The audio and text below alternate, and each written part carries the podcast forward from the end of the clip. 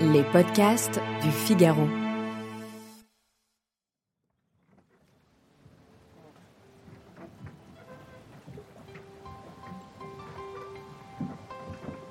Amis de la poésie, bonjour. Nous avons laissé Léopold Sédar Sangor à bord d'un bateau. Il a 22 ans et il vient d'obtenir une bourse pour venir étudier sur le continent.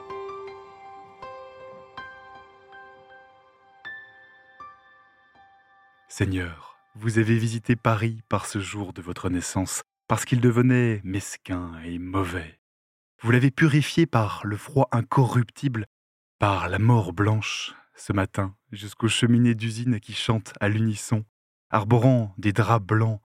Paix aux hommes de bonne volonté. Seigneur, vous avez proposé la neige de votre paix au monde divisé, à l'Europe divisée.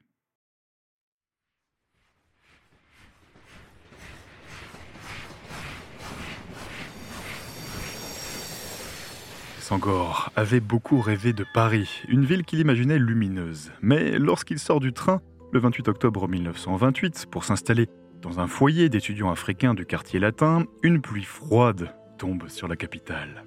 Tout lui semble gris et sale, le ciel, les trottoirs et même les monuments noircis de crasse et de suie. À la Sorbonne, Sangor est tout aussi dérouté, perdu dans les amphithéâtres bondés, victime de la grande liberté laissée aux étudiants. Il est livré à lui-même et n'arrive plus à travailler. Son professeur de poésie latine, soucieux de lui venir en aide, lui donne un conseil salutaire s'inscrire au lycée Louis le Grand pour préparer le concours d'entrée à l'école normale supérieure. L'année scolaire a déjà commencé, il l'intègre, bon gré mal gré, le 1er décembre 1928 grâce à l'intervention du député du Sénégal, Blaise Diagne. Le rythme de travail est rude à Louis le Grand, d'autant plus que Sangor a un gros retard sur ses camarades. Il le sait, mais il s'accommode volontiers de cette discipline quasi militaire, de 6 heures du matin à 10 heures du soir. Il apprécie même le régime alimentaire de l'établissement, notoirement de mauvaise réputation.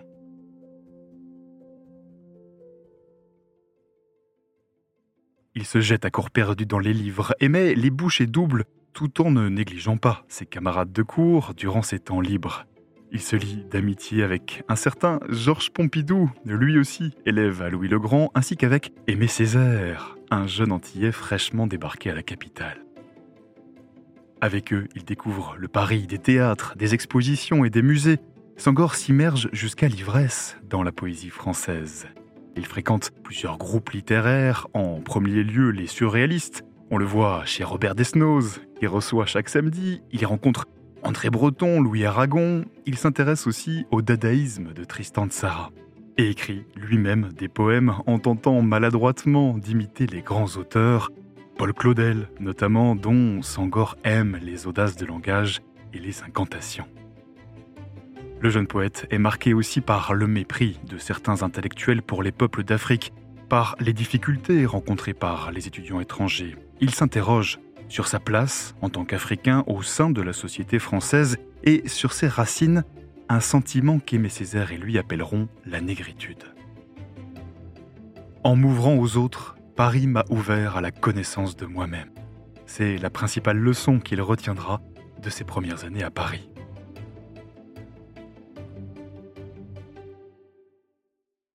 Malgré ses efforts toutefois, Sangor échoue au concours de l'école normale à deux reprises. Énorme frustration.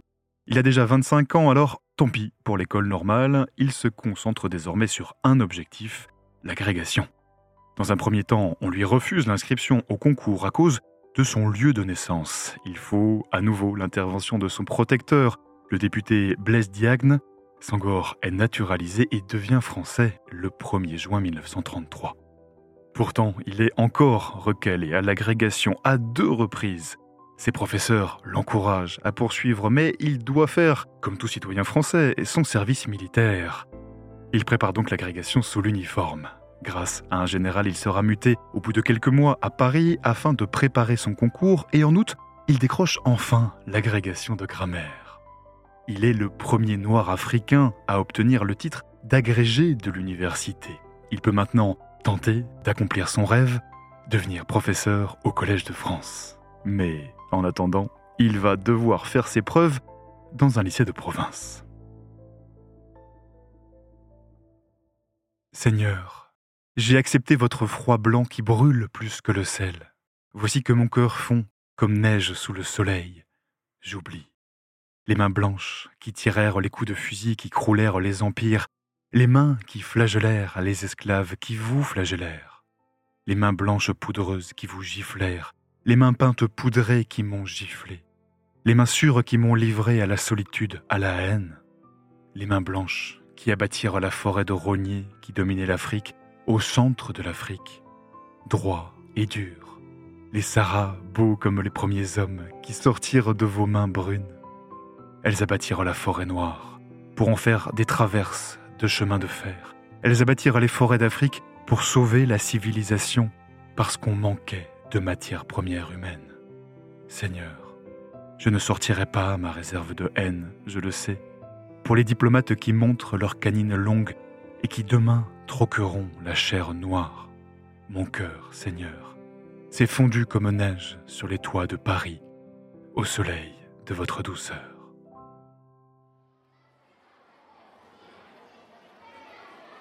Le 12 octobre 1935, Sangor entre pour la première fois dans la classe de 6e A du lycée Descartes de Tours où il enseigne le français et le latin. Les rires éclatent à la vue du jeune professeur. C'est la première fois que le lycée accueille un professeur africain. Pour faire taire les rayeurs, Sangor doit distribuer d'emblée une dizaine de punitions. Mais il s'intègre vite, sa compétence, son autorité, son sens de l'humour aussi, lui gagnent la confiance de sa classe et l'estime de ses collègues. C'est un excellent pédagogue. Il enseigne le latin non pas comme une succession de déclinaisons, mais comme une langue vivante. Il est muté après trois ans à Saint-Maur-des-Fossés, où il est tout autant apprécié. Mais à la rentrée, en septembre 1939, la Seconde Guerre mondiale éclate. Le soldat Sangor est affecté au 3e régiment d'infanterie coloniale. Le 20 juin 1940, lors d'une bataille dans la Loire, il est fait prisonnier par les Allemands. Le soir même, les SS alignent les soldats noirs devant un mur. Sangor a compris, ils vont être fusillés. C'est alors qu'un lieutenant français prend la parole avec courage. Il fait appel à l'honneur des Allemands, les convainc qu'il s'agit là de soldats valeureux. Les SS se ravisent. Sangor vient tout juste d'échapper à la mort. Sa captivité ne fait toutefois que commencer. Il est interné dans plusieurs camps de prisonniers réservés aux troupes coloniales. En 1941, il atterrit à Poitiers, puis à Bordeaux. Les conditions de vie et de travail y sont misérables.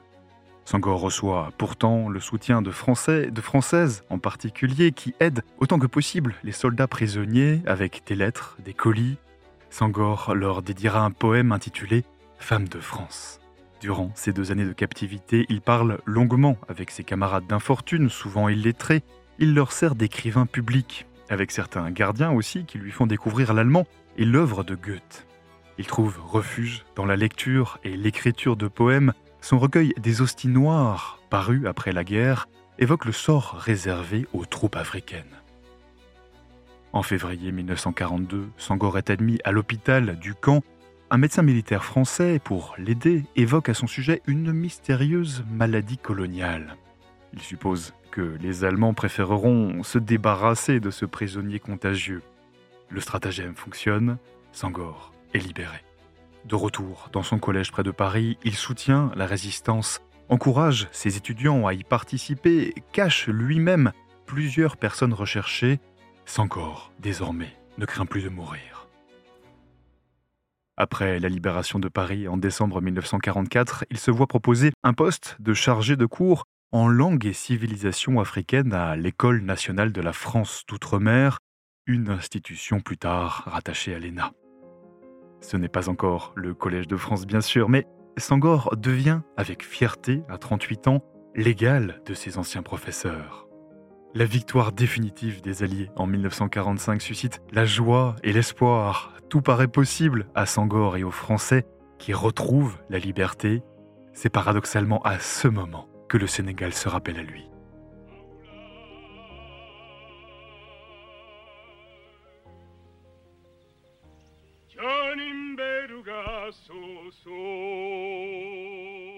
Femme de France de Léopold Sédar Sangor interprété par Bachir Touré le 21 juillet 1963.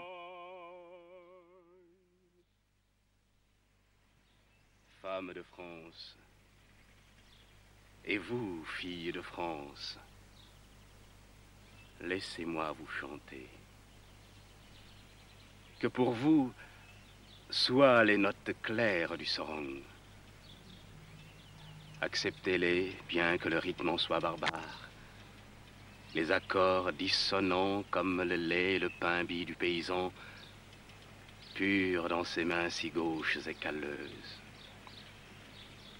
Ô vous, beaux arbres droits, debout sous la canonnade et les bombes, seuls bras au jour d'accablement, au jour de désespoir panique, vous, fiers tours et fiers clochers, sous l'arrogance du soleil de juin, vous, clair écho au cri du coq gaulois. Vos lettres ont bercé leur nuit de prisonniers, de mots diaphanes et soyeux comme des ailes, de mots doux comme un sein de femme, chantant comme un ruisseau d'avril. Petites bourgeoises et paysannes, pour eux seuls vous ne fûtes pas avares. Pour eux, vous osâtes braver l'affront de Vienne, l'affront plus mortel que des balles. Et leur frondure, pour vous seuls s'ouvrait. Et leurs mots simples, pour vous seuls, étaient clairs comme leurs yeux noirs et la transparence de l'eau. Seuls, vous entendiez ce battement de cœur semblable à un tam-tam lointain, et il faut coller son oreille à terre et descendre de son cheval. Pour eux, vous fûtes mère. Pour eux, vous fûtes sœur.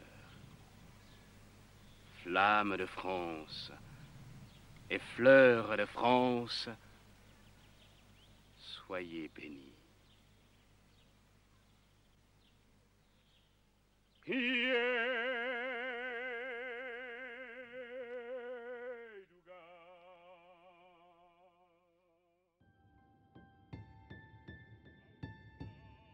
Merci d'avoir écouté ce podcast. Je suis Alban Barthélemy, journaliste au Figaro. Vous pouvez retrouver le moment poésie sur Figaro Radio, le site du Figaro et sur toutes les plateformes d'écoute. À bientôt.